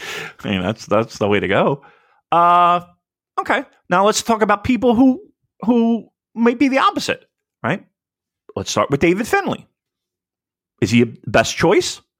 I think the jury's still out, but and I think there's there's more time. But as of right now, David Finlay in the spot that he has. Uh, yes, but I would like to believe that there's a flexibility to pivot away from that if a better option becomes available. Okay, and that's fair. How about And I don't uh, think there I'm is go the flexibility. Yep, I'm going to go the opposite way. And again, I'm just throwing names out. How about Juice Robinson? Uh, yeah, drop the ball with him completely. Okay, all right. Um, I mean, are, like I, I feel like there are a lot of instances of that, and then the questionable decisions of who he has decided to run with. Like to me, that's just, I, I you know, that's the proof's in the pudding. Now, again, wrestling style and wrestling, uh, uh, you know, w- what New Japan Pro Wrestling r- represents in past years compared to what it is now, um, I think is is is plays a factor in that. But again, I, like I, in the history of pro wrestling, it is rare to have someone in control of creative for that long. It just is. And I, I really think that we are at the point where possibly, and I'm throwing it out there, that we are at the point of diminishing returns. Like, what, what, look, look where's, where's Kikuchi when you need him? All right. That's all I got to say. All right. Like, like, let's bring Kikuchi back into the fold. All right. That's all I'm saying. Here, here. I mean, he's the one who writes all those compelling storylines that we love so much. Um, all right, then. Uh, big picture thoughts on C Block. there's not a huge amount to sink your teeth into here. Tamatonga, I think, has hit his ceiling. He's good. He's not great. I don't think he's ever going to progress past what we're seeing at this point. Eddie Kingston, I thought was really good. Um, I will I will give him his flowers. I thought he did really well. It peaked with the Ishii match, and I think a lot of that was Ishii doing the heavy lifting. But I thought he was a net positive to the tournament. So uh, well done, Eddie. And I enjoyed him on commentary as well. You could feel sort of the reverence he had for the spot he'd been given and being able to work in New Japan and even being able to commentate on a Tanahashi Naito match. And that came through in his commentary. So I thought he did really well there. Um, Shingo was all right. I think he fell below his usual high standards. I don't think it was a, a vintage tournament from him by any means.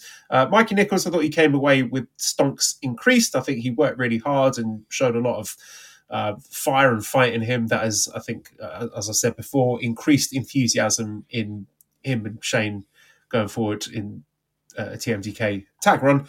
Uh, Henare, I thought, has been one of the stronger members of the block. I thought he's had a really good tournament as well. I thought the Ishii and Shingo matches were outstanding.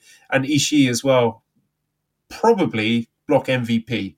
And I know that's a chalk pick, but I thought he's had a really tremendous tournament and he does it with very little fuss. And, you know, only four points for him. But, um, yeah, as cliche as it is, I think he, he showed a lot of other people up in this block. Eddie Kingston was a joy.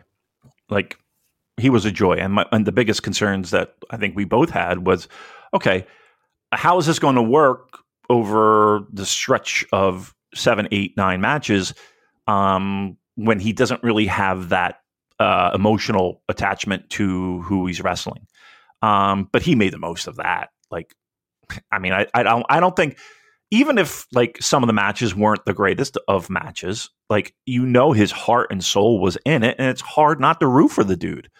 Um, and being able to experience something that he never thought would would would happen. Um, you got to tip your cap to the guy. He's he's busted his ass, um, and has done everything in his power to to to make it worthwhile, um, and to hopefully get a you know a, a call back. That's that's really, and I don't see why not. I don't see why not. Um,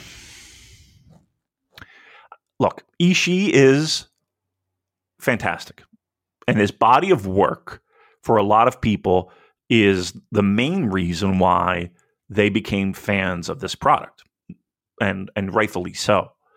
Um, is it a one trick pony? It's an Ishii match, right? You know what you're getting. That does not diminish the fact that it is fucking awesome. like it is fun. And it's almost always something that delivers. So um, it's sad in the sense of you know this is, you know, one of, if not the last G1 for the dude. Um, and that's another thing that people are somewhat, you know, sad about. Mm, but that's the circle of life, kids. Um, I don't know. Is there anybody else that stood out to you there? I don't. I don't know. I don't know. Did you enjoy Henare? I did, but I think that um, the steam, like he had a better f- first half than he did second half. Um, and look, a fucking neck that is at best questionable, right? At this point, um, says a lot about his fucking resolve and the balls that he fucking has. Let's be honest. Um, I think he had an outstanding tournament first half. Second half, it was good. Um, but yeah, I think, you know, if look, I I I truly believe that if if his neck didn't get totally fucked up first match, that we would be even there'd be more praise and more flowers coming his way. Um, but yeah, you you you gotta admire the guy for making once again most of the situation, and you got to give him a tip of the cap, just having the fucking balls to to to tough it through, no doubt. Like, and make no mistake about it. I mean, from what we understand, you know, it's not like at this point it is a career threatening injury, but like trust me, he's hurt. he feels it and he's gutting his way through it. So you got to tip your cap to the dude. Yeah, and being able to deliver those two high profile matches, the Shingo match and the Ishii match at such a high level. And, and I know that Ishii match in particular, that must have meant a lot to Henare personally because those singles matches he has with Ishii, they're like a cool little benchmark to show how he's developed over the years. And um, I think a lot of people were doubtful about Henare's inclusion. I think he shut a lot of people up with matches like this. And, you know, as we said, I think the day Ishii eventually withdraws from G1 participation, maybe Henare is the man to take up that mantle. Obviously, they're both very different, but in terms of the the energy and, and intensity that they bring, and the the match between them, I really loved it because it wasn't just like them mindlessly wailing on each other. They're both intelligent in the way the matches are paced and, and laid out to maximize the, the, the drama of the more impactful spots and build up to those big moments with these little self-contained narratives like you know whether Henare can land a, a certain move like can he get the ultima as it was the case in this match and, and really got the crowd involved in that. So I think you know just hand waving this with oh, beefy boys having a, a meat slapper I think that's reductive. There's a lot of thought that goes into these matches. It's not just guys doing moves to each other thought it was a really fantastic match. Like there was nothing at stake in terms of the block outcomes, but crowd loved it. I thought it was a nice moment for Henare to get that monkey off his back and stake his claim as you know, one of the premier hard hitters in the company. So I, I, I enjoyed that one a lot. Um, I mean, that's a nice spot. To, it needs to be yeah. filled, right? We know that. So uh, yeah, fingers crossed. Yeah, it's a, it's a roster in transition, uh, so we'll, we'll, wait and see what that looks like in the future. Uh, D Block then look, Jeff Cobb had a really good tournament. Um, I quite liked the finish of the match with uh, Shane Haste, with Shane clinging onto his leg, holding on for the uh, the the draw to give his teammate Zack the, the rub, let him get through. I thought that was a pretty good moment. But yeah, good good tournament from Cobb. Um, I do think maybe the boat has passed on him in terms of the big singles push. I think tag stuff is in the future let's get Khan on the cob going again. I'd like to see more from them. Um, Alex Coughlin had his moments. He's he's been a lot of fun to watch. You know, stuff like using Oskar Leube as a weapon. I thought the Tanahashi match was pretty good. He's like reversing the high fly flow into the bridging pin. He's obviously still got a lot of growing to do. That's to be expected. But I think you know he, he's the beneficiary of the annual G1 debutant win over Tanahashi. I think like Chase and Henare had that before him. But um, yeah, I thought that was a good match there. Uh, I thought Tanahashi did a lot of hard work to make Coughlin look good. I thought the finish was really good. Um, Tanahashi was going for like the inside cradle, but Coughlin powered through it to get the jackhammer. Um, so yeah, I thought Coughlin's had a, a, decent first tournament, but um, obviously still some way to go for him. Tanahashi surprised me. I mean, he's still obviously struggling physically, and he's not the man that he was, you know, even two or three years ago, but he held up well. There were I, I had fears at the start of the tournament that it was all going to go pear shaped for him and completely fall apart, but it didn't. And I, he really went out on a high with that Naito match. So fair play to him. Like when when his back's to the wall, he always manages to deliver. Um, Goto, and I know he was struggling with an injury. Again, he went out on a high. I thought the Zack match was really good.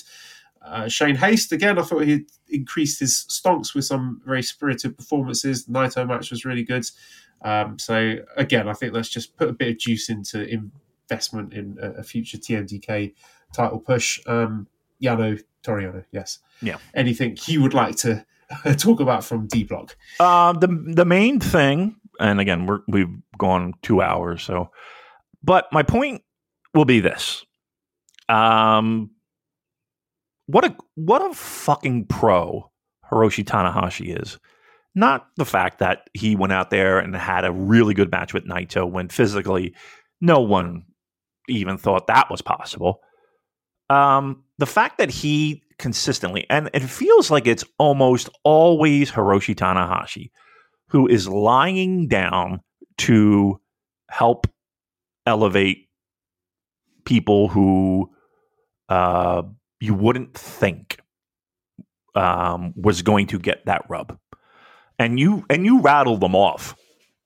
And and name me a guy that that is maybe to a fault absolutely so willing to to to do stuff like that.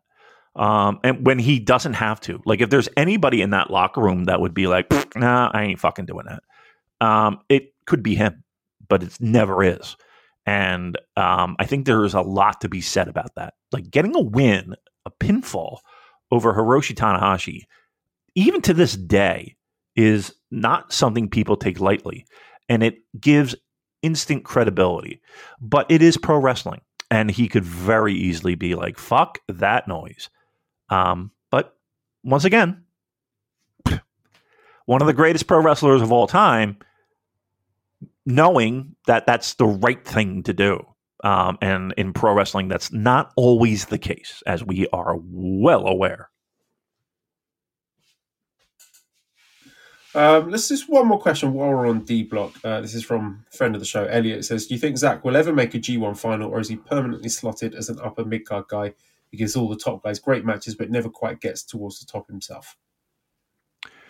Well, I mean, he was the guy that not only got pinfall wins, but submission wins when he went on that fucking tear. Um, was that New Japan Cup? Um, look, if they were going to do it, I f- kind of feel like they would have done it, but, but, but there were a lot of roadblocks in his way, right? There, there were some top fucking guys in that company when, you know, the times when you could have done it, you know, you got to get past Tanahashi and Okada and Naito and Ibushi. Um, so yeah, I mean, it's might be a little bit tough to do. Um, does he have the talent to do it? Of course. Um, would I like for it to happen? Yes. But I get it. You know, I get it. There is uh there if they were going to do it, they would have done it, but I understand why they didn't do it. Uh, let's do one more here. This is from Liam. He says, "Would you eat the Tetsuya Naito cutlet sandwich to presumably celebrate him winning the G1 because Naito Oh. is winning the G1?" So I've sent you this on Yes. Twitter. Please Let's give us your here. thoughts on the Naito cutlet sandwich. All right, there's the cutlet, and there's the what is the white sauce? That's not tartar sauce. What is that? question. Yeah, I may be some sort. Uh, yeah, tartar sauce. I would guess. Yeah, uh, or it's, if it's if it's just like a giant hunk of mayonnaise, no, absolutely not. I'm not the biggest fan of mayonnaise to begin with. Uh, a little bit is fine, but that's entirely too. Yes, what is that like? Like a like a spread of some kind, and it's not We like need there's one of our listeners in Japan to try it and yes, let us know exactly what it is. Yeah, please. I would. Uh, I, yeah, um, yeah. We need somebody to translate because the chicken cutlet loo- looks actually really, really fucking good. Um, I just, I just need to know what the white sauce is. If I can have clarification on that, uh, yeah, I would be. I, I would definitely fucking, as uh, Joel would say, I would. Um, what the fuck?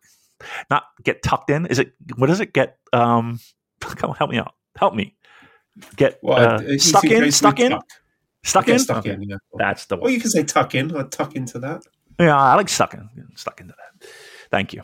Thank you. That's my uh, that's my uh, my uh, British 101 for the day. Thank you. All right. Well, let's uh, knock it on the head then. Um, Oh, I hope one. you've enjoyed my new high power microphone. Uh, You sound like a million thank bucks. you to Editor Dan for the recommendation. There, he the, the man knows his stuff with his uh, shiny new studio.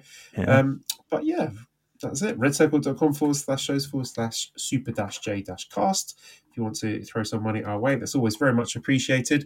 If you want a link to our Discord, you can send me a direct message on Twitter don't at send it. Kawaii. Don't send it. Don't. Don't. Don't do It's- they- They've all gone mental. G1 has rotted their brains. Yeah. Um, ProWrestlingTees.com forward slash Super Jcast for our t shirts. And a thank you, as always, to Editor Dan, who's on Twitter at LousyHero219. Subscribe to the Voices of Wrestling podcast network for other great shows. Give us a five snake review on iTunes. Follow us on Twitter at the Super Jcast. Thank you, everybody, for listening, and goodbye.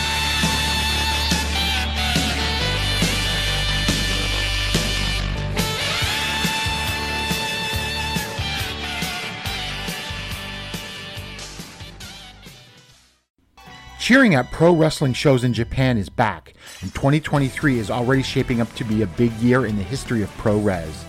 That's why you should listen to the Emerald Flow Show. From the Royal Road to the Green Mat, Paul and Gerard take you into the world of All Japan Pro Wrestling and Pro Wrestling Noah. Not only do we analyze events, but we examine business, who is getting over, what angles are working or not. Occasionally, we take a look at other Japanese promotions like DDT and Zero One. So if you're looking for more coverage of the world of Japanese wrestling, check out the Emerald Flow Show on the Voices of Wrestling Podcast Network, available on all of your favorite podcast apps.